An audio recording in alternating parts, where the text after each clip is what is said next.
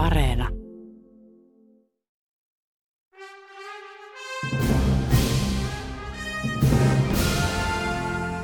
Maailmaan mahtuu paljon hienoja kirjoja ja upeita elokuvia. Mutta monestako hienosta kirjasta on onnistuttu tekemään upea elokuva? Kirja vs. Leffa. Toimittajana Jarmo Laitaneva.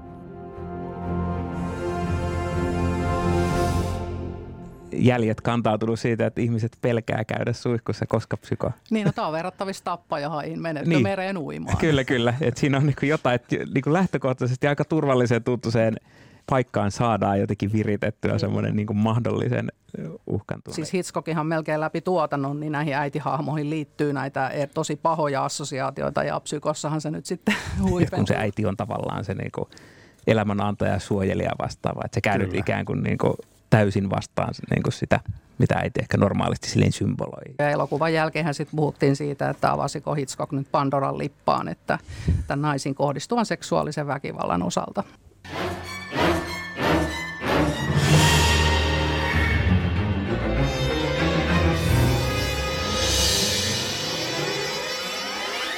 Alfred Hitchcock on tuttu nimi kaikille elokuvien ystäville.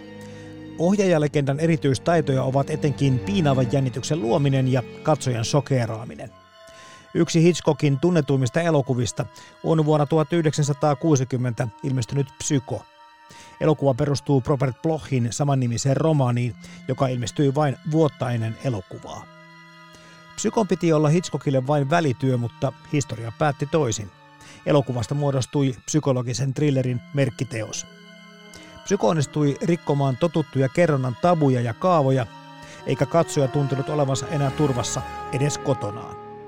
Kansani Alfred Hitchcockin ja Robert Blochin psykoteoksista keskustelevat ruumiin kulttuurilehden päätoimittaja, mediayrittäjä Päivi Remes ja elokuvaentusiasti toimittaja Rauli Karjalainen. Tämä on Kirjavejas Leffa, ohjelma tarinoiden, myös suihkuverhon suojissa tapahtuvien tarinoiden ystäville.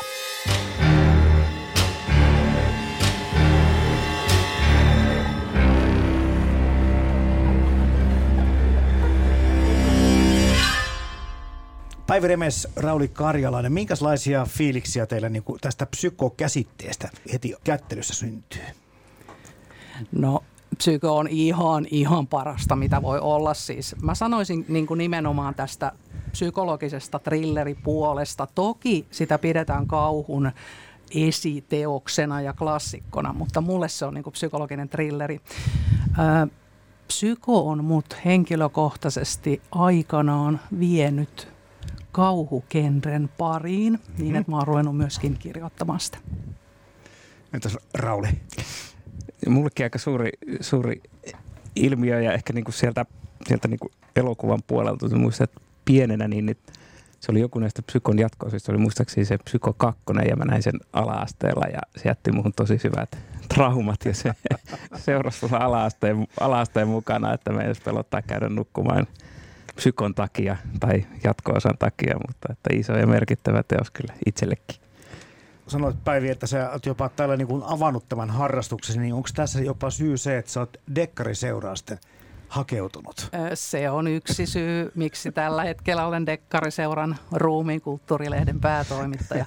Eli kyllä nämä niin kuin kantaa tosi kauas nämä, nämä hyvät, hyvät kaiut ja, ja tota, kyllä niin kuin sekä kirjana että leffana psyko on kolahtanut niin paljon, että oma aikanaan säästänyt viikkorahoistani matkarahat, että mä oon päässyt psykon kuvauspaikalle. Okei. Missä se muuten kuvattiin sitten? No siis sehän siirrettiin ne Universal Studiosille sitten loppupeleissä ne, ne tota rakennukset – mutta ne on ne ihan alkuperäiset. Joo, eikö Hitchcock ole nimenomaan siitä tunnettu, että ne on yleensä aina lavasteita? On. Että hän ei niin kuin hmm. lokaatioihin yleensä leffoja Ei, hän, hän haluaa nimenomaan kuvata mahdollisimman paljon studioissa ja psykossakin on vain yksi kohtaus kuvattu studion ulkopuolella, eli se on tämä autokauppakohtaus.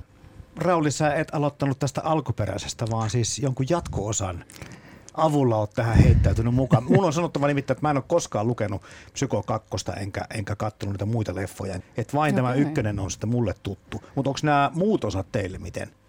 Mä oon kattonut ykkösen ja kakkosen aika hartaasti. Kakkosesta mä en ihan hirveästi dikkaa, se on niin kuin vähän eri genreä, jos näin voisi sanoa. Mutta sen sijaan mä tykkään siitä esiosa TV-sarjasta Bates Motellista. Joo. Se on tosi hyvä. Joo, mä, no mä ikään kuin puoli vahingossa päädyin silloin, silloin olin, olin liian nuori, nuori sille tota, Psyko kakkoselle tosiaan. Ja, ja sen, sen koominen on itse asiassa sitä kattonut, pitäisi kyllä varmasti katsoa näin tota, aikuisiellä, että miltä se nyt näyttää ja tuntuu sitten, mutta, mutta se psykoelokuva on, on toki tosi tärkeä ja rakas ja merkittävä, sen on nähnyt monta, monta kertaa. Ja tota, joskus aikoinaan nähnyt myös sen uusinta version, joka siitä on tehty 90-luvulla tämän Kusman Santin toimesta, ja joka on jotenkin mielenkiintoinen ja ristiriitainen tapaus tehdä niin kuin sama elokuva käytännössä lähes kuvasta kuvaan uudestaan. Eikö hän sano vähän kritiikkiä siitä, että tota, nimenomaan se oli tämmöinen liian tarkka remake siitä, että hän, hän ei tullut liiku, lisää siihen kovinkaan paljon omaa. Just näin. Joo, että se, se tavallaan tietysti mielessä sitten nostattaa sen kiinnostuksen, että miksi.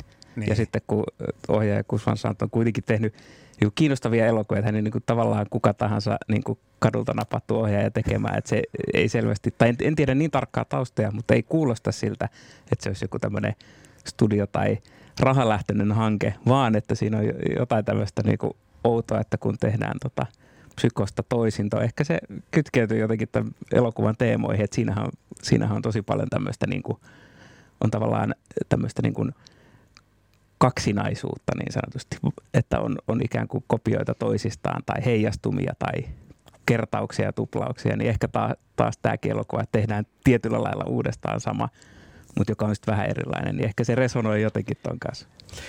Mennään nyt tähän Robert Blohin äh, kirjaan, ja tämähän ilmestyi siis 1959. Ja kirjahan ei missään tapauksessa olisi niin kuuluisa ilman tätä mahtavaa filmatisointia, Hitchcockin filmatisointia, puhutaan sitä myöhemmin. Nyt kun mennään tähän kirjaan, niin tota, luin tuossa muuten Päivi niitä ruumiinkulttuurilehden muutaman artikkelin tuohon okay. pohjalle, ja sitten niin aloin miettiä kanssa, että minkälaisia tämmöisiä klassisen kauhun elementtejä tässä esiintyy. Syrjäinen maaseutu ja, ja tämmöiset äh, ränsistynyt talo ja sitten se, se hotelli, autiohotelli, missä tulee monta eri assosiaatiota mieleen. Tämmöinen suohauta siinä heti talon takana. Se oli paljon sellaisia elementtejä jo, mitkä niin tämmöiseen klassiseen kauhuun kuuluu. Kyllä, joo. Ja yksi tärkeä elementti vielä, tämä talohan on siinä ikään kuin yksi päähenkilö, mutta on nimenomaan tämä nuor, ö, yön pimeys ja sade. Kyllä, kyllä, joo, ehdottomasti.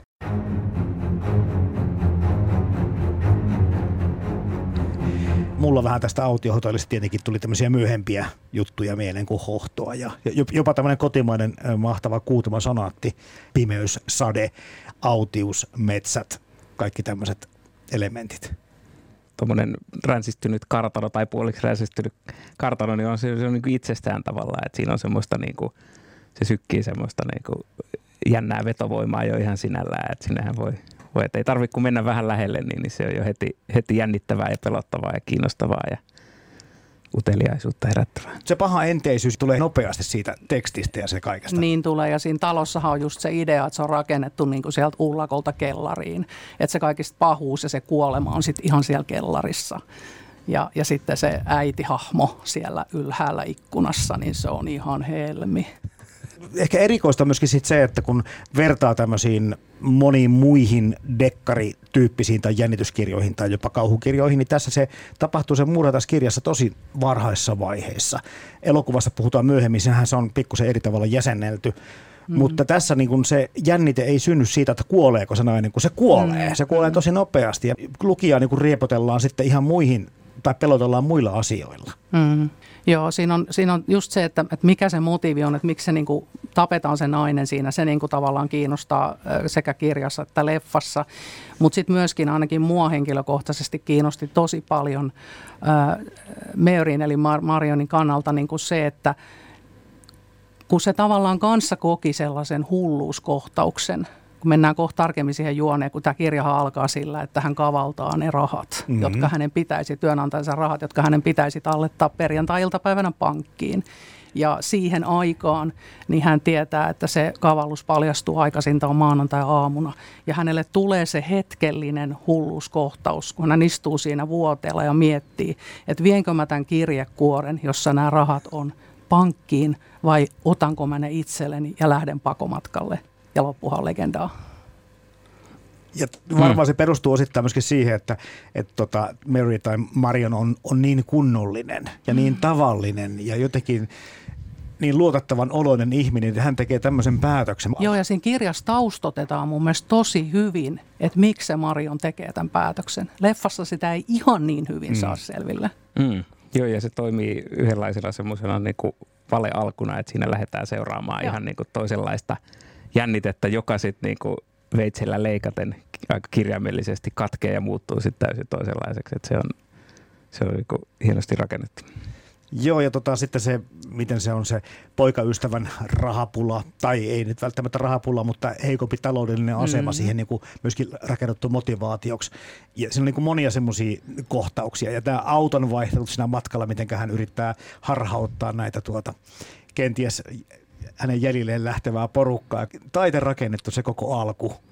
Joo, joo, ja jos puhutaan nyt siitä elokuvasta, niin, niin to vielä sen verran mun on pakko sanoa tämä, niin, niin siinä kun se Marion ajaa sitä autoa, se lähtee ja siinä nähdään hänen tunnetilat, niin siinä tulee tosi hienoja semmoisia valon väläyksiä vastaan tulevista autoista ja sateen niin kuin piiskaamista siihen tuulilasiin, kun hän yrittää niin kuin nähdä ja koko ajan semmoista hirveätä kerronnallista symboliikkaa, joka on niin kuin tosi hienoa. Joo. On ja joka tuntuu, että se ennakoi sitten niin, yes. niin tehokkaasti sitä tulee tulevaa, että, että tavallaan se vesielementti, ne pyyhkiät, jotka heiluu siellä just vähän tälle veitsen, veitsenomaisesti ja, ja sitten siinä on pitkä, pitkä jakso, jossa Marion, ja jos tästä hypätään hetki tosiaan siihen leffan puolelle, niin pitkä jakso, jossa niin Marion katsoo tavallaan aika suoraan kameraan, toisaalta suoraan katsojaa silmiin. Mm. Ja sitten hänellä alkaa tulla semmoinen niin pieni joku semmoinen niin kuin jopa hullun kiilto silmiin, joka taas sitten niin kuin toistuu siellä ihan elokuvan lopussa, kun nähdään Norman Bates, elokuva päättyy käytännössä sellaiseen kohtaukseen, jossa Norman Bates katsoo suoraan kameraan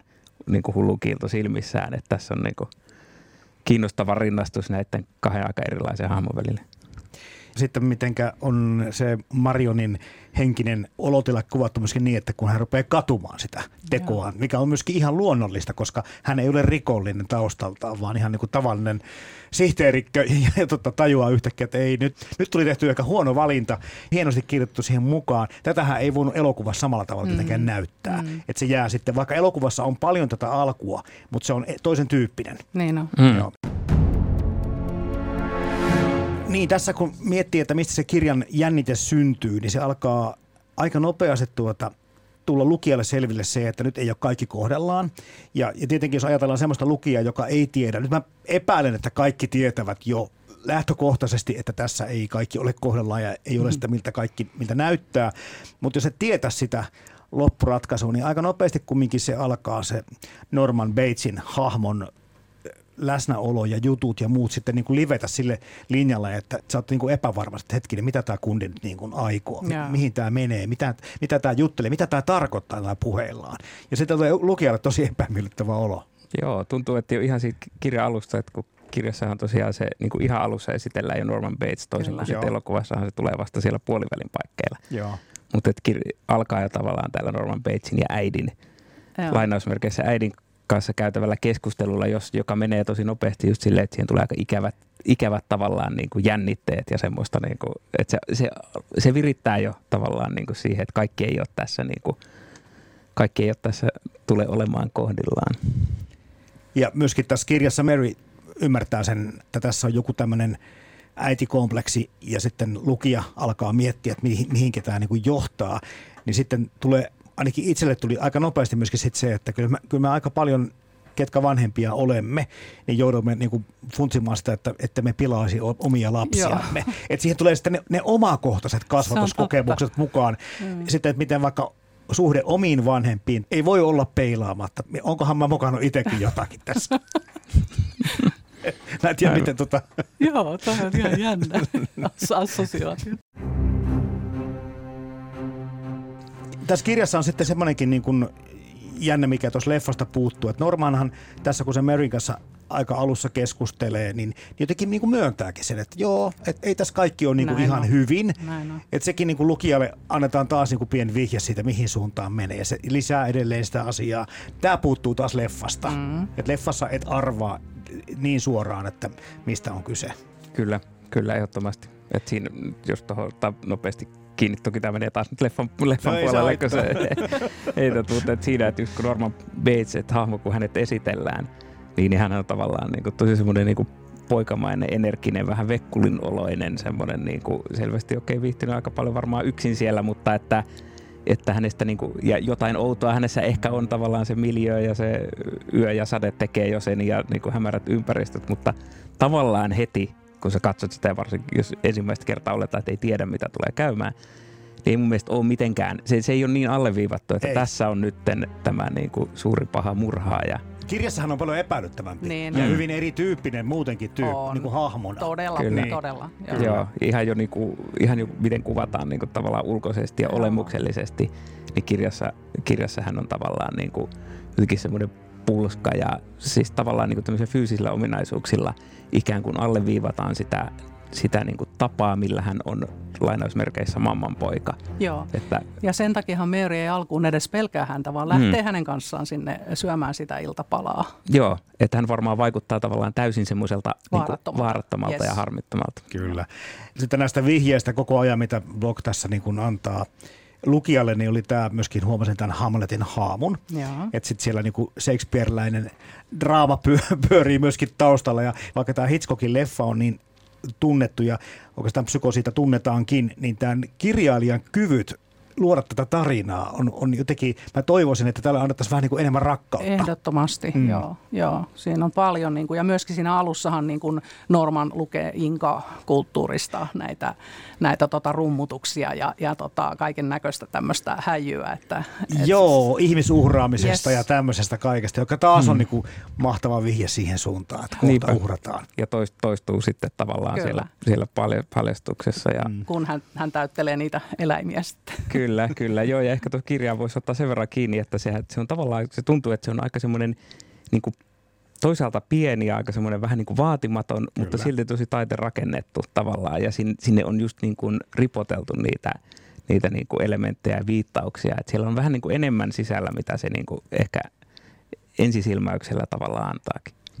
On sanottava myöskin sitten sen, että kun tekstihän on sitten tämmöistä oivaltavaa, mutta aika helppoa. Mm. Tämä kirjahan on hirveän nopealukuinen, tämmöistä suoraa kerrontaa, helppoa, ymmärrettävää kaikkea, mitään vaikeaa sanastoa ja toimintaa muuta. Mulle tuli jopa mieleen tälle, mä oon laittanutkin tänne, tänne että Mark Twainin ja Jules Vernen tämmöiset poikakirjat. Joo, Että joo. tässä on tiettyä semmoista suoraviivasta toiminnallisuutta, jos jättää tämän psykologisen ulottuvuuden Samaa mieltä. pois. Kyllä, joo, ehdottomasti.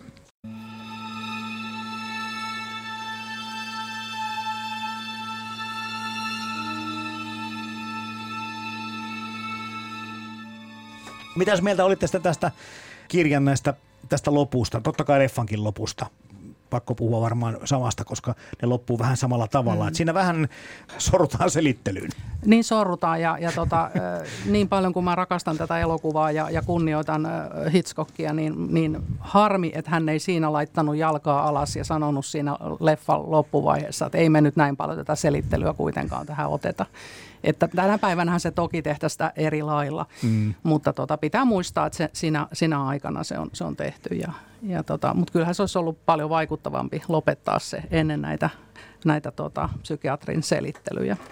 mun täytyy siihen, kun mä nyt, nyt viimeisimmällä katsomisella, niin, niin mä kyllä ihan pidin jotenkin, jotenkin nyt tällä kertaa. Mulla oli, mulla oli myös muistikuva itsellä siitä, että se lop, lopun se selittely on vähän silleen niin kuin ylimääräistä ja että se lässäyttää, mutta kyllä mä, jotenkin mä sain nyt, nyt niin kuin kiinni, että mit, mit, mikä merkitys silläkin jotenkin siinä, siinä ol- oli, että, että tavallaan että se, se tuodaan niin kuin se, se tota, niin, niin, tilanne siihen, jossa, jossa tavallaan vähän niin kuin nyt sitten mm institutionaalisesti nyt puretaan tämä ja tehdään siitä jotenkin semmoista niin kuin kliinisempää, mitä se ei ole niin kuin missään vaiheessa ollut. Että nyt täällä on tämmöinen niin kuin sairaustilanne. Ja...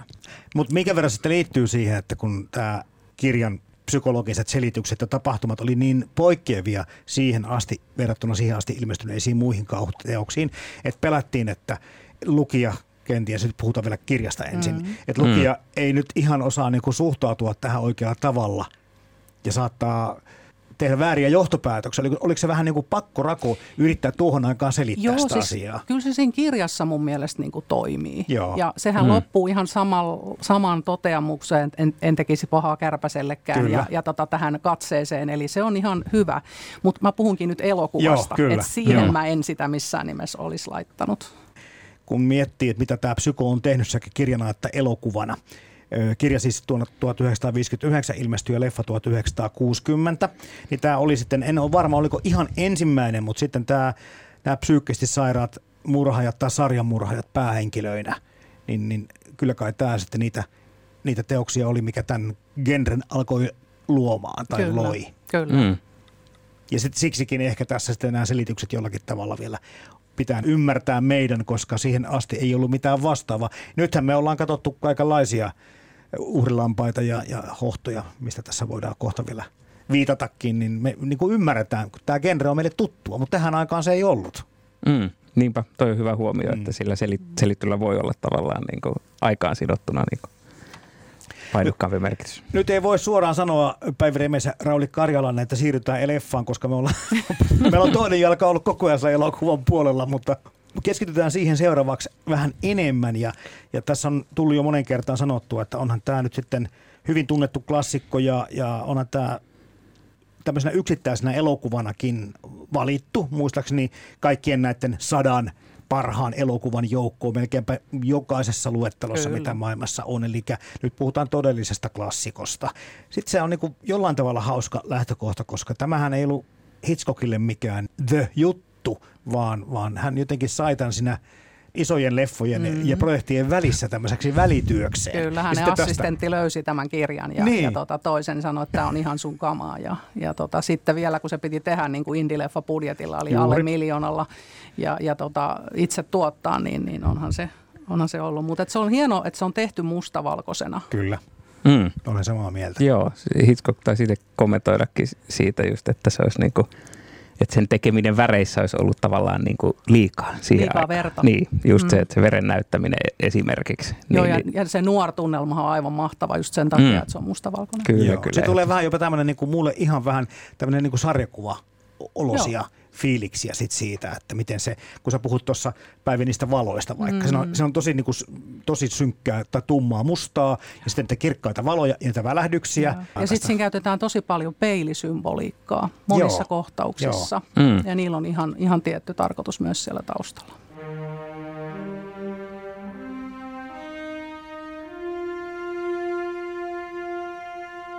Neljässä eri kategoriassa oli sitten Oscar ehdokkaana tämä, tämä leffa, joka, joka tämmöiseksi niin kuin välityöksi ja indie-elokuvaksi on kyllä melkoinen saavutus. Ja sitten kun miettii, että se lienee sitten kuitenkin, no onko tämä nyt teidän mielestä Hitchcockin tunnetuin elokuva? Pakkohan tämä on olla, totta kai hänellä on paljon muitakin klassikkoleffoja, mutta sitten, että tämmöinen pieni työ sitten sieltä Hmm. pompsahtaa. on se varmaan, ja jos ajatellaan tätä suihkukohtausta ainakin yksittäisenä kohtauksena Kyllä. myös tälleen niin kuin toistetuin ja ehkä niin kuin arkkityyppisin.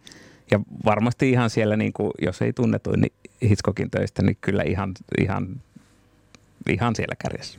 Mä en tiedä mitä kautta Bernard Herman hänen sitten kaverikseen tähän tuli musiikkia ja äänitehosteita tekemään, mutta, mutta tähän elokuvan niin hienouteen ja tunnistettavuuteen liittyy se, että onhan se hyvin ikoninen tämä, puhutaan suihkukohtauksesta, mutta muutenkin, ja totta kai se ääni siinä taustalla, mutta muutenkin tässä niin kuin musat ja, ja äänet. Koko se tunnusmusiikki on aivan mahtava. Joo. Mä sanoisin, että ö, musiikki ja leikkaus tekee tämän elokuvan. Toki myöskin tietyt Kuvakulmat. kamerakulmat. Niin. No niin, mä olin Juu. tulossa Mm. just tähän. Toki myöskin ne, mutta ni, niin kuin tämä kombo, niin, niin se on se, josta se rakentuu. Joo. Ehdottomasti, että siinä niin kuin just vaikka alkujaksossa, jak- jakson aikana, jossa se, seurataan tota, niin, niin Marionia pitkään silleen, että hän, hän niin kuin just tätä hänen pohdintaansa, että Joo. Mitä nyt tehdä niille rahoille jossain hotellihuoneessa tai kot- kotona tai mihin, mihin hän nyt menikään sieltä niin kuin rahojen kanssa. Ja sitten siinä vaiheessa, kun alkaa tavallaan niin kuin, ihan vaan sillä, että musiikki lataa niin kuin Mm. tiettyjä semmoisia hermostuttavia Mm. niin kuin harmonioita, niin katsojakin alkaa tavallaan jännittää. Että sitten sit tavallaan niin kuin, hienolla tavalla, että ei tavallaan sanallisesti kerrota mitään niin kuin Marionin sisäisestä maailmasta, mutta se musiikki ja just nämä kamera, kamerakulmat ja nämä niin kuin zoomailut välillä sinne rahan kirjekuoreen ja muuta, niin ne on niin kuin aivan, aivan mahtavia niin kuin jännittelujia siinä. taitavasti tässä on sitten tehty sitten sekin, että kun puhuttiin tuossa, että tästä murha tapahtuu kirjassa hyvin alussa, leffassa se tapahtuu vasta puolivälissä. Eli Hitchcock on ottanut tästä niin kuin sen materiaali, sehän on hirveän samanlainen kuin kuitenkin tapahtumiltaan se kirja ja elokuvia. Se, siinä ei ole niin kuin mun mielestä hirveästi muuten eroa, mutta kuin se, että se dramaturgia on rakennettu eri tavalla. Kyllä, joo, ja tuntuu, että toi on niin kuin dramaturgisesti niin kuin jopa hieman poikkeuksellinen elokuva siinä, että siinä on niin kuin pitkä alku, sitten on tavallaan tämä niin kuin Marionen Normanin kohtaus, mikä niin kuin kristallisoitu tähän suihkukohtaukseen, ja sitten pitkä loppu. Että siinä on oikeastaan niin kuin kaksi pitkää näytöstä ja sitten tämä niin aika tiivis keskikohta, että se ei noudattele tämmöistä tyy- tyypillistä kolmi, kolmen näytöksen niin kuin, niin kuin rakennetta siinä mielessä, Kyllä. että se keskikohta on niin lyhyt. Ja sitten ne alku- ja loppupätkäthän on välillä jopa semmoisia, ne tuntuu, että ne on vähän niin kuin venyviä. Ne, ne, se niin kuin, ne ei ole niin kuin yhtä intensiivisiä kuin sitten se lyhyt, lyhyempi keskikohta. Et tuntuu, että se elokuva on siihen keskelle tiivistetty.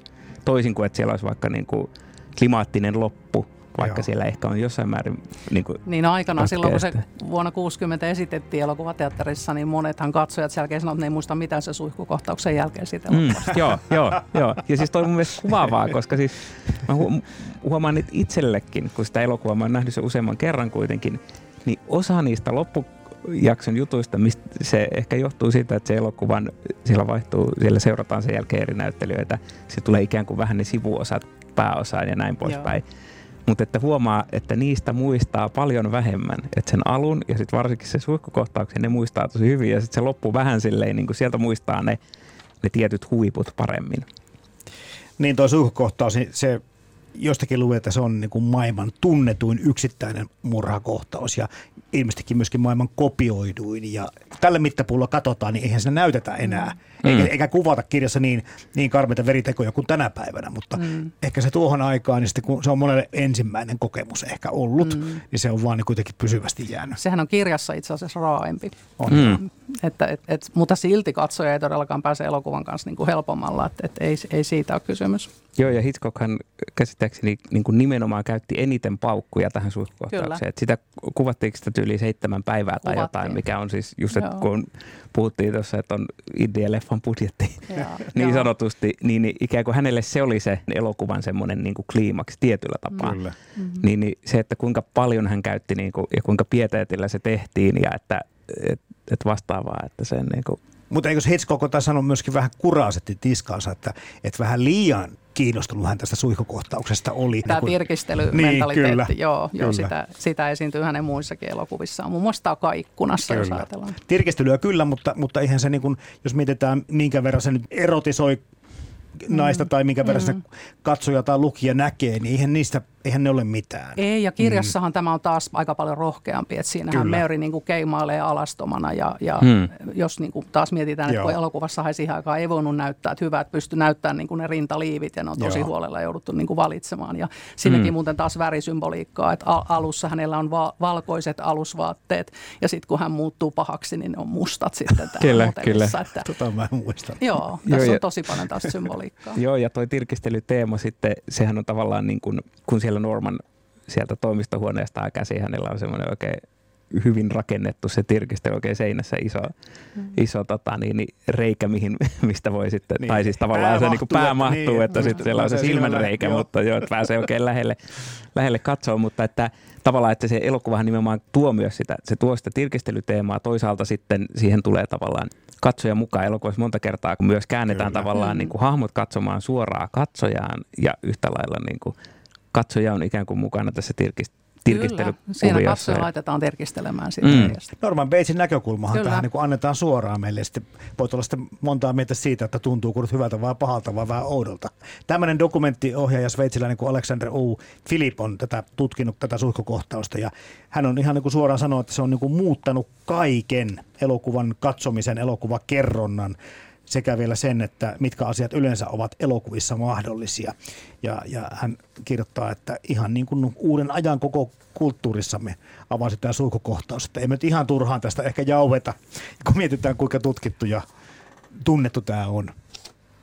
Niinpä, joo ja käsittääkseni Hitchcock ainakin puhui jossain, että kirjassakin niin nimenomaan että se, että mikä, että varmaan just tämä niin suihkukohtaus tai sen yllätyksellisyys siinä kirjassa, että se tulee niin aikaisin ja se tulee vähän niin kuin Kyllä. yllättäen, niin Joo. se oli tehnyt hänen vaikutuksen ja että sen takia hän niin kuin vielä tarttui tarttui tavallaan tähän teokseen. Joo, ja elokuvan jälkeen sitten puhuttiin siitä, että avasiko Hitchcock nyt Pandoran lippaan, että tämän naisiin kohdistuvan seksuaalisen väkivallan osalta. Niinpä. Joo. Ja tietyllä tapaa voi, voi ajatella, että ehkä, koska sitten, että kuinka, kuinka ikään kuin paljon sitten myöhemmin ja varsinkin niin kuin 70-luvun loppu, 80-luku, sitten esimerkiksi kaikki niin kuin mm. slasher-genre ja muu, niin, niin tässä on niin kuin aika lailla, lailla semmoinen niin kuin esityö myös sille. On, ja jos tässä puhutaan tästä psykologista kauhusta tai thrilleristä ja, ja näistä sarjamurha ja asioista, millä tämä on esikuvana, niin just tämä ikävä piirre, kun puhutaan vaikka dekkareista nyt vähän sen, niin on myöskin tämä, että, että aika klassistahan se on ja vaivaannuttavan yleistä, mm. että nuori kaunis nainen tapetaan mm. ja siitä lähtee mysterit käyntiin. Olipa puhun sarjamurhaista tai sitten ihan yksittäistä tapauksesta, niin tämä on se perinne, jollakin tavalla tämänkin varaan voidaan ehkä vähän laskea. Kyllä. Mm. Joo, ehdottomasti. Ja sitten, että usein siihen, niin kuin tässäkin jotenkin liittyy ehkä semmoista, että se, että se, se tavallaan se niin kuin seksuaalinen joku halu tai tuntemus, minkä se nuori kaunis nainen ikään kuin usein sitten tässä miehessä herättää, niin se on tavallaan joten, jollain tavalla semmoinen provosoiva. Ja mm, sitten joo. se, että usein se toistuu, että se on, se on jotain provosoivaa on siinä seksuaalisuudessa ja se pitää sitten väkivaltaisesti jotenkin tukahduttaa. Mutta samalla että viitataan sitten siihen, että se, se mies, joka siinä on niin kokijana, niin hän ei ole kykeneväinen tämmöisen normaaliin Aivan. kanssakäymiseen, hmm. että Joo. hänellä on jotenkin, jotakin puuttuu siitä tunneelämästä, tai voi olla pahastikin asiat. Hmm. Varsinkin tässä psykossa, koska siis Hitchcockihan melkein läpi tuotannon, niin näihin äitihahmoihin liittyy näitä e- tosi pahoja assosiaatioita, ja psykossahan se nyt sitten huipentuu.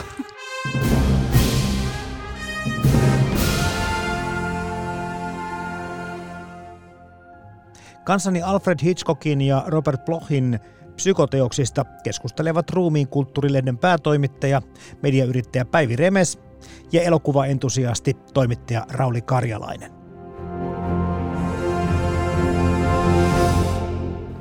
Tässä on tietysti mainittava se, että, että tällä psykon Norman Batesillä on ollut oikea historiallinen mm. esikuvansa, mm. tosielämän sarjamurha ja tämmöinen Plainfieldin teurastajaksi kutsuttu Edward Ed Gain 1906-1984 hän eli. Ja tota, tämähän sitten herra kärsi aivan samanlaista psyykkistä sairauksista Norman Bates, mitä on kuvattu tässä. Ja, ja kaiken kaikkiaan tässä tietenkin ymmärretään vielä sen, että Robert Block, kirjan kirjoittaja, asuu sitten noin 50 kilometrin päässä tästä Plainfieldistä, jossa Gain murhasi naisia ja olivat aikalaisia. Gain siis murhasi ryöstiruumiita, teki näiden ihosta – mitä liian lampunvarjostimia tai jotakin vaatekappaleita. Eli hyvin karmivat on nämä myöskin nämä lähtökohdat tälle hahmolle. Hmm. Ne on todella sitä, että, että tota, totuus on tarua ihmeellisempää monesti. Joo, mm. joo. Ja noi, toi, toi koko kauheushan ei ikään kuin näissä teoksissa, kirjassa eikä leffassa ei. oikeastaan kummassakaan, niin tuu mitenkään niin kuin, kovinkaan voimakkaasti katsojan silmille tai tietoisuuteen, että tuohon nähden Norman Bates on vielä silleen jollain lailla aika viatonkin. Se on kyllä totta, että Ed Gein oli sen verran karmea tyyppi, että tästä on niin otettu paljon mallia, koska Texasin moottorisahamurhat ja sitten tietenkin Thomas Harrisin kirja Tuhrilampaat ja Demmen leffa sovitus siitä, niin, niin tämä Buffalo Bill, joka seikkailee siellä, joka on vielä enemmän ehkä sitten Ed Geinin seuraaja. Niin munkin mielestä. Kyllä, mutta tästä mm. on niin kuin aika paljon otettu jos sanotaan näin, että Psyko on ottanut ehkä Ed tietyn osan, tuossa sanotkin mm, Rauli, kyllä. ja muut on sitten ottanut siitä paljon palasia, että hänestä on mm. kyllä niin kuin populaarikulttuuri, elokuvateollisuus ammentanut mm. todella paljon.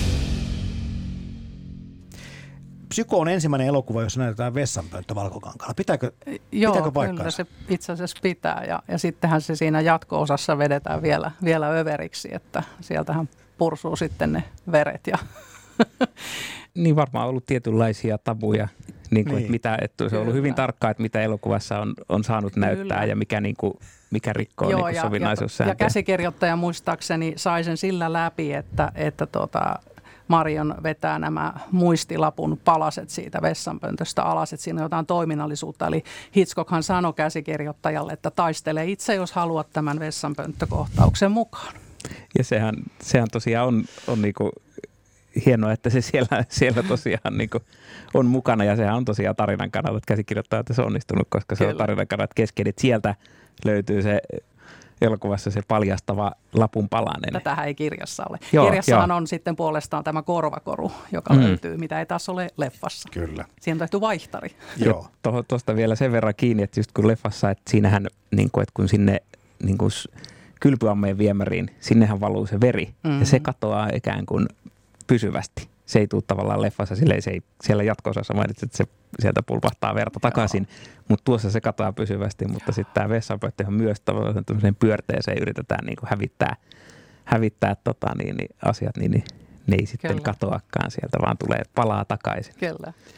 Mutta tässäkin oiva osoitus siitä, kuinka, kuinka sitten tämä aika ja kulttuurisidonnaisuus vaikuttaa tämmöisiin asioihin, että, että ei tuommoiseen kukaan nyky katsoja tietenkään mm. mitään huomiota kiinni, osaisi kiinnittääkään, jos ei sitä historiaa taas jos ei törmäisi tämmöiseen tietoon mm. mitään kautta. Mm.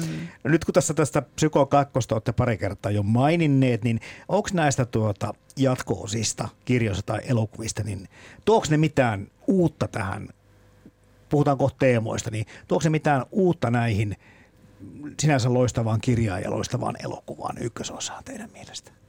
No mulle itse asiassa, mä oon nähnyt tosiaan sen, niin kuin tuossa ihan alussa tuli puheeksi, niin, niin on nähnyt sen, sen kakkosen ihan, ihan tota, niin, niin, liian, liian pienenä, niin, niin mä en, en osaa itse asiassa siitä, siitä sanoa, mutta että muista puhuttiinko me jo siitä, siitä tota, Kusvan Santin niin kuin uudelleen no, josta, niin, ohimennen, ohimennen, että että se on hyvä kysymys, että mitä se, että tuoko se siihen, että niin. se tuo semmoisen niin epämääräisen sen niin kuin tuplauksen. Tavallaan mm. tämä niin kuin, niin kuin tuplauksen teema ja kertauksen teema, niin se on, se on mun mm. mielestä sit siellä teemapuolella niin aika, aika vahva tuossa mm. elokuvassa. Että siellä on paljon semmoista, niin kuin, että asiat on, että ihan jo rakenteellisesti just tämä, että alkuosa ja loppuosa, niissä on tiettyä semmoista, on ikään kuin tämmöistä niin kuin kaksoisrakennetta ja sitten kaksi asiaa, jotka, jotka niin kuin lataa keskenään jännitystä. Tai nämä niin kuin, mm musta ja valkoinen, Joo. valkoiset alusvaatteet. Paljon ikään kuin asioita, jotka toistuu tavallaan niin kuin kahtena.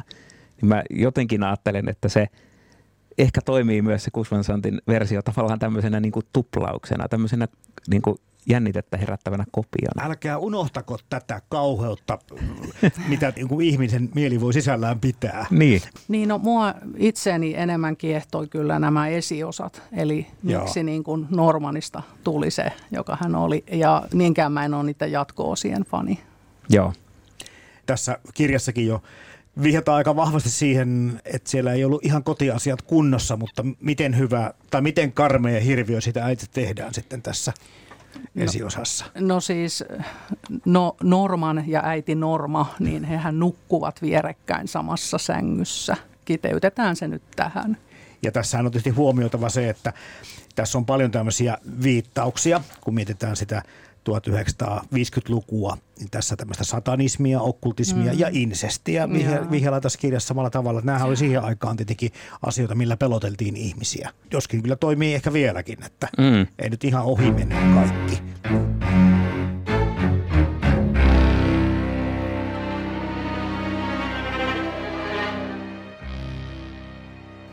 Tämä äitisuhde tai ihmissuhde ja sitten paha – kun se oli ennen vähän tällaista yliluonnollisempaa ja, ja tämmöistä vampyyri-ihmissusi kautta mm. hirviökamaa. Ja nyt sitten tämä psykokirjana elokuvana esittikin sen hirviön, joka onkin ihan tavallinen ihminen, tavallisen näköinen, jopa hyvän näköinen, voisi sanoa, kun tässä on tota, niin kuin ihan kauniit näyttelijät kuitenkin. Että sitä ei tunnistakaan sitä pahuutta ulkonäöstä. Mm. Mitä? Ja vielä kun se kerrotaan noin, että se alku ja juuri on äidistä tullut. Niin. Ja äiti on yleensä niin kuin Kyllä, se, joka elämän antaja suojelee. Juuri niin. Mm, niinpä. Ja, ja niin kuin monesti just pidetään tämä, että jos, jos niin kuin, että poika kohdistaisi jotain niin kuin pahaa äitiään kohtaan, niin se on ikään kuin varmasti sieltä niin kuin pahimmista päistä tavallaan sitä niin kuin kohteita, että miten, että kun se äiti on tavallaan se niin kuin elämän antaja suojelija vastaava, että se käy nyt ikään kuin, niin kuin niin kuin täysin vastaan niin kuin sitä, mitä äiti ehkä normaalisti silleen symboloi. Ja, ja toki Oedipus, Oedipus-kompleksi totta kai voi tässä myöskin ehkä puhua Kyllä. samassa yhteydessä. Että. Ja, ja sitten tietenkin toi ihan kulttilaini, eli a boy's best friend is his mother. Tämä pahuus nimenomaan, joka on ihmisestä peräisin, niin se aiheutti semmoisen tunteen sitten, että jos kuka tahansa voi olla murhaaja, niin onko tässä kukaan enää turvassa? Ja tämä jotenkin on ehkä niin kuin tämän suurin merkitys siitä, että miten tämä psyko on vaikuttanut mm. sitten meihin ja, mm. ja tuleviin mm. tähän kauhugenreen. Onhan se, jos ajattelette itse, että olette niin kuin vaikka matkailijana jollain roadtripillä ja sitten väsyttää ja sataa ja pimeätä ja pitäisi päästä turvaan. Niin. Motelli, tilaa.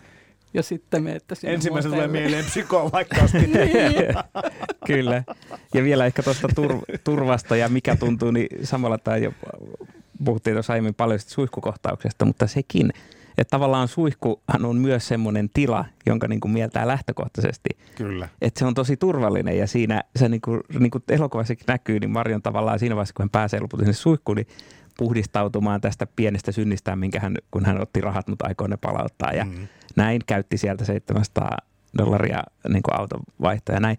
Mutta hän, hän on siellä ikään kuin, niin kuin turvassa ja se on semmoinen puhdas, niin kuin suojattu suihkutila myös. Ja sitten kun siihen tehdään, tai tämäkin niin kuin varmasti aikamoiset jäljet kantautunut siitä, että ihmiset pelkää käydä suihkussa, koska psyko. Niin, no tämä on verrattavissa tappajahaihin, menetkö Niin. mereen uimaan. Kyllä, kyllä. Et siinä on niin kuin jotain, että niin kuin lähtökohtaisesti aika turvalliseen tuttuiseen niin kuin paikkaan saadaan jotenkin viritettyä semmoinen niin kuin mahdollisen uhkan tunne.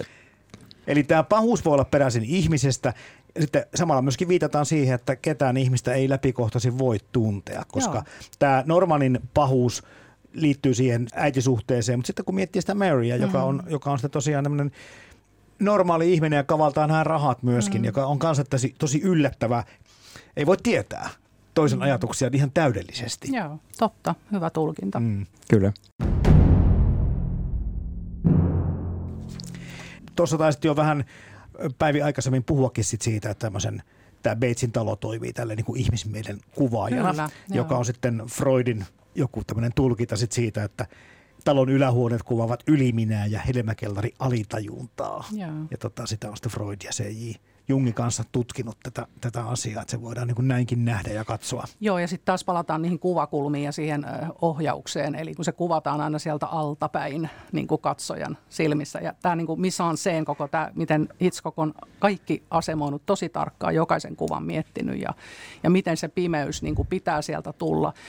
Muun muassa silloin, kun kuvattiin tätä sadepäiväkohtausta, niin, niin tota, apulaisohjaaja oli unohtanut sekata, että olikin täyskuun aika.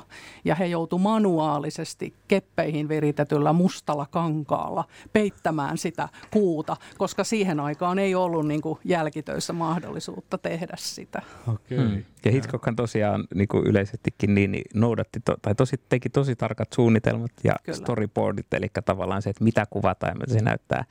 Ja ei tykännyt yhtään tosiaan niin kuin improvisoida. Niin kuin tavallaan Mm. jotkut elokuvan tekijät tykkää, että sit kun ollaan niissä kuvaushetkissä, niin sieltä löydetään asioita. Että Hitchcockhan tavallaan niin kuin pyrki tekemään elokuvan etukäteen niin valmiiksi, että sit siinä vaiheessa, kun se kuvataan, niin ei tule mitään yllätyksiä. Joo, ja on- hän ohjeisti todella tarkkaan niin kuin näyttelijöiden liikkeet, ihan niin kuin käden liikkeet ja miten vartalot kääntyy. Ja, ja että siinä pitää olla niin kuin tietynlainen näyttelijäkin, että taipuu sitten siihen Hitchcockin työtapaan. Ja se näkyy kyllä tuossa, että elokuvassa on ihan, että se on niin, kuin niin silleen mukaansa tempaava, mikä auttaa siihen, että sen voi katsoa monta kertaa Mm. mm. uudestaan, koska se on niin kuin esteettisesti jotenkin ihan silleen näitä kuvasommitelmiltaan ja rytmiltään. Ja Kyllä. just niin kuin Päivi sanoi aiemmin, että leikkaus ja musiikki on ehkä ne, mitkä tekee erityisesti. Kyllä. Niin ne on semmoiset asiat, joita sä et, vaikka se tarina on tuttu, niin sä voit silti aina uudestaan ja uudestaan nauttia siitä, niin kuin, vähän kuin sä voit kuunnella saman musiikkikappaleen uudestaan Joo. ja uudestaan Joo. ilman, että se, Se on niin kuin hyvä esimerkki, jos kuluu. katsoo jonkun kohtauksen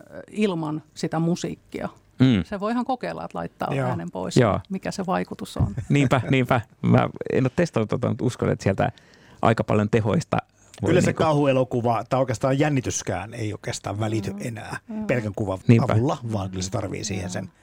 Tosi toimii myöskin semmoinen täydellinen hiljaisuuskin. Jos, on, niin kuin, jos ei ole mitään jossakin kohtauksessa, se on kanssa niin kuin, Mm. Mut, joo, mutta kyllä se musiikki niin kuin valmistaa katsojaa Joo. siihen, Mm. että nyt kohta tapahtuu jotain. Ja tuossa elokuvassahan on niin kuin paljon ikään kuin silleen hiljaisia kohtauksia, että siellä on tosiaan vaan musiikkia, mutta kohtauksia, joissa ei ole dialogia, niin ni- siinähän on tosi pitkiä jaksoja erilaisia. Se, että kun Marion menee siellä, niin kuin ajaa autolla, okei, siellä on se, että hän kuvittelee päässään näitä keskusteluja, kyllä. Keskusteluja, mutta sitten tämä niin kuin suihkukohtauksen jälkeinen tota, niin, niin, jälkien siivouskohtaus, pitkä jakso, jossa ei puhuta mitään, Mutta sitten toisaalta sitten niin kuin niissä hetkissä, kun käydään, varsinkin mm. siinä niin kuin keskikohdalla niitä dialogeja, mm. esimerkiksi tämä niin kuin Marionin ja Normanin kohtaaminen ja heidän keskustelu, niin sitten se dialogi on mun mielestä niin kuin todella kanssa taitavasti rakennettu ja ne, ne keskustelukohtaukset on tosi jännitteisiä myös. Kyllä. Mm. Näyttelystä ei ole paljon puhuttu.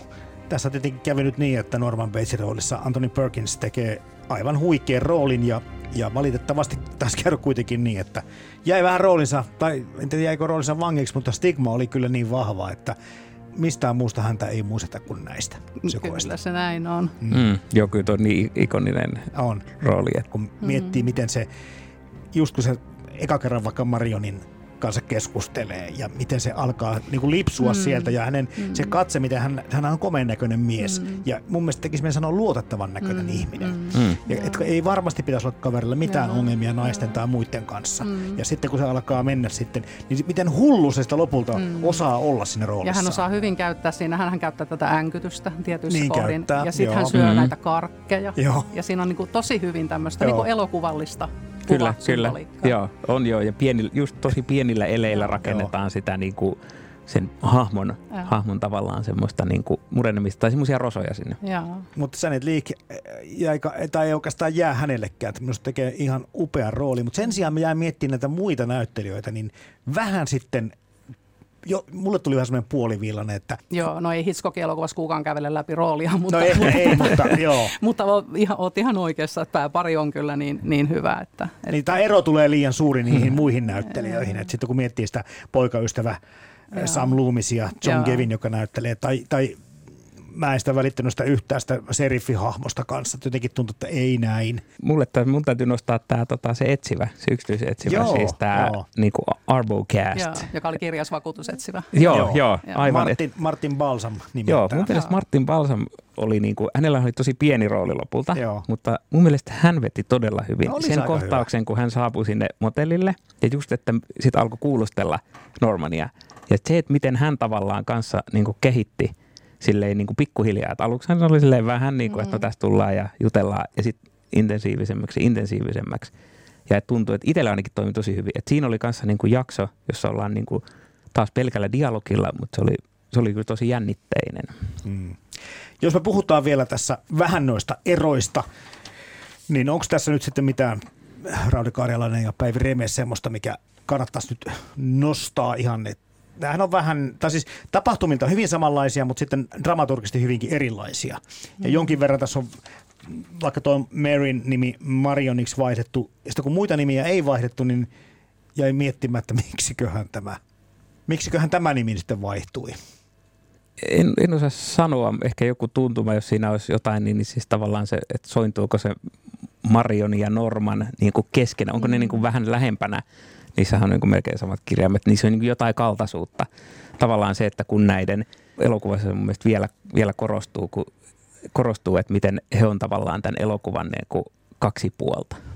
Toistuuta. Tai, tai silleen, että he, he niin kuin, he edustaa, niin kuin, he on ne päähenkilöt, jotka kohtaa vaan niin kuin hyvin lyhyesti. Että tavallaan niin kuin toinen päähenkilö on mm. niin kuin alkuleffan, sitten heillä on niin kuin käytännössä yksi yhteinen kohtaus Kyllä. ja sitten jatkuu. Tämäkin on myös, niin kuin, ajatelkaa, että tuleeko kuinka monta elokuvaa mieleen, jossa päähenkilöt kohtaa yhdessä kohtauksessa tavallaan.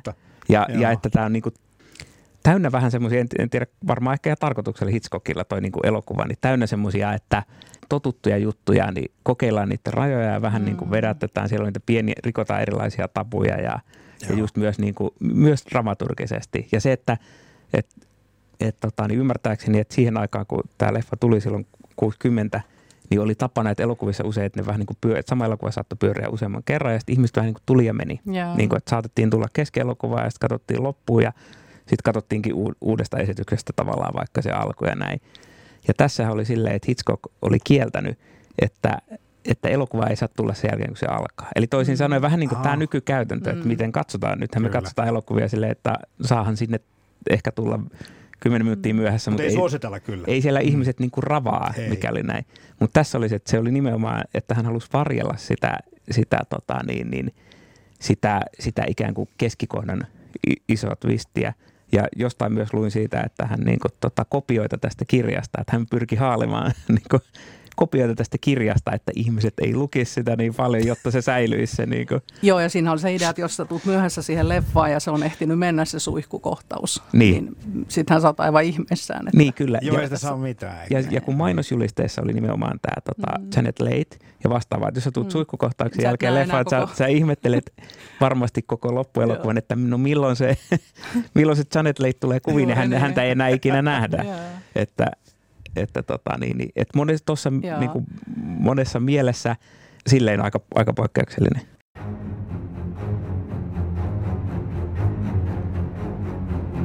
on pakko sanoa tälle, kun suurena poikakirjojen ystävänä, niin tota, Robin Hood, joka siis tietenkin rikkaalta varasti, niin rouvansa oli Marion. Mm. Ja tota, niin, mulle tuli Niin, mieleen, että tämä, aivan. Joo. täytyy, kun viitataan sitten siihen, että rikkaaltahan Marionkin tässä varastaa. Joo, tuo on ihan hyvä pointti. Niin. Mä en ole tätä ajatellutkaan noin. Joo, tuossa tos voi olla, olla hyvä kaiku. Ja täytyy ottaa, se onkin kiinnostava noiden niin kuin rahojen merkitys, varsinkin tuossa elokuvassa se korostuu, kun niihin silleen, niitä seurataan tavallaan niin kuin tarkkaan myös, että mitä Kyllä. niille rahoille käy. Joo. Ja sitten siinäkin on semmoista vähän jopa groteskia, että siinä kun tota, tota elokuvan päähenkilö on siellä raasti murhattu suihkussa ja vastaavaa, niin se, että mihin tavallaan se suihkukohtaus päättyy, niin kun kamera tavallaan poistuu sieltä ruumiin luota, niin se päätyy sinne niin kuin rahoille. Se päätyy tavallaan sinne, niin kuin ne rahat oli siinä vaiheessa suljettu sinne Totta. sanomalehden Niin oli. Taakse.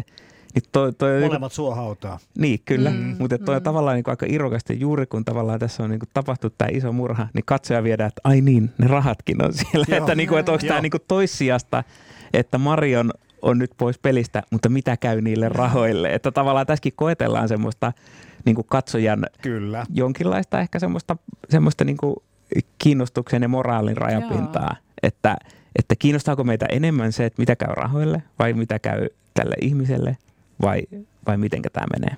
Mutta tässä viedään mun mielestä hyvin just katsojaa. Kyllä. Ja, ja miettikää sitäkin kohtausta, kun se Marion on ne rahat pölinnyt siinä Mm. elokuvassa, niin kuinka se poliisi kuvataan.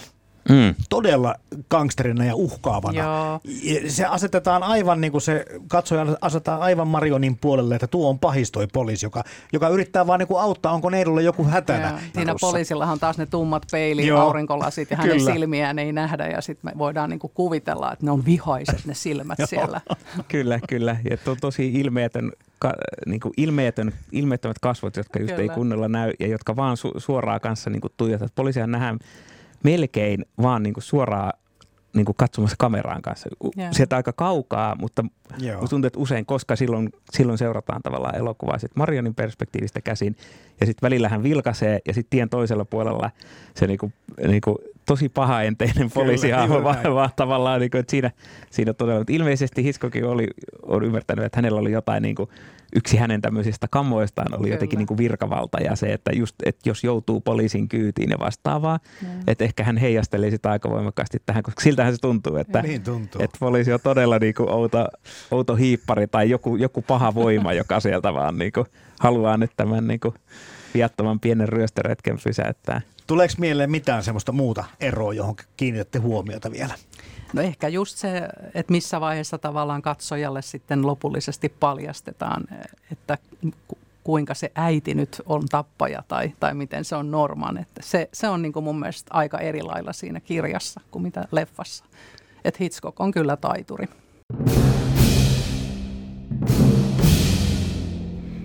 Joo, joo ja, ja tämä, että ylipäätään, että miten tavallaan on toteutettu ne niin kuin äidin ja pojan yhtäaikaiset kohtaukset. Kirjassahan me ne tavallaan, niin kuin, kun me ei, ikään kuin ei voida tietää, niin periaatteessa me voidaan olettaa, että se äiti on oikeasti, niin kuin, toki me voidaan odottaa se niin kuin, niin kuin tota leffassakin, mutta kirjassa ikään kuin se äiti puhuu yhtenä Mm. hahmona Kyllä. ennen kuin se sitten paljastuu. Mm. Elokuva tavallaan kuitenkin pitäytyy siinä, että se on tavallaan johdonmukainen kaikesta huolimatta siinä, että, että se on täysin uskottavaa, että Norman puhuu sillä äidin äänellä, koska me ei kohta, koskaan niin kuin nähdä niitä, niitä tota niin, niin, niin kuin yhtä aikaa Niin, tai samassa jotenkin vä, kohtauksessa, ta, samassa kyllä. kohtauksessa tai erilleen. Heidän, heidän riitansa kuunnellaan tietenkin sit siinä muutaman kerran, missä he Joo, Joo. Norman joo. osaa hienosti muuttaa ääntään. Joo. Kyllä, kyllä. Joo, että selvästi niin kuin äiti on hänessä tietyssä mielessä niin kuin tosi, Joo. tosi syvällä.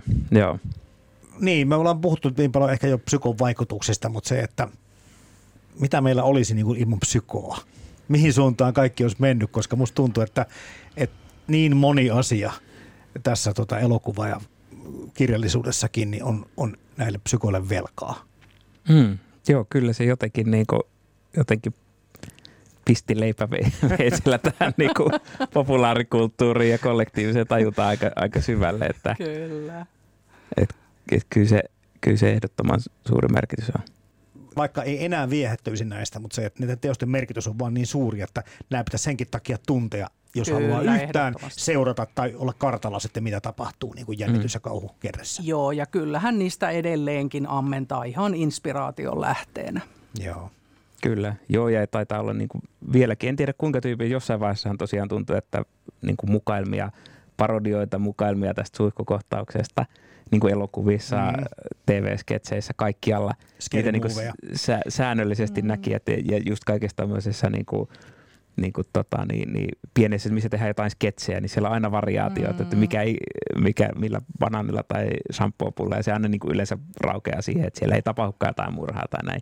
En tiedä, kuinka paljon niitä edelleen tehdään, mutta en yllättyisi, jos vieläkin menisi katsoa jotain tiettyä niin kuin leffaa, joka olisi vaikka kome- semmoinen niin kuin, enemmän joku crazy komedia, että siellä edelleen saattaisi olla semmoinen kohtaus, jos, joka on viritetty sen suihkukohtauksen tapaan, ja sitten siellä käy jotain kommellusta tai vastaavaa. Niin ja yleensä toi paha talo, toi suljetun tilan mysteeri, niin kyllähän se on sellainen, joka edelleenkin ehtoo ihan eri variaatioissa. Kyllä, kyllä joo. Et se, on, siinä, se tuntuu, että se on varmaan semmoinen niin kuin, ikään kuin, että, että siinä psyko on tavallaan tarrannut semmoiseen pitkään jatkumaan ja perinteeseen, että se on ollut ikään kuin siinä, siinä, että jos ei se sitä ole ehkä synnyttänyt, niin siinä se on ollut, se on tavallaan taas nostanut sen sinne niin kuin Mm. hetkellisesti niin kuin tosi korkeuksiinsa ja sitten se, nyt, se nyt elää edelleen joo.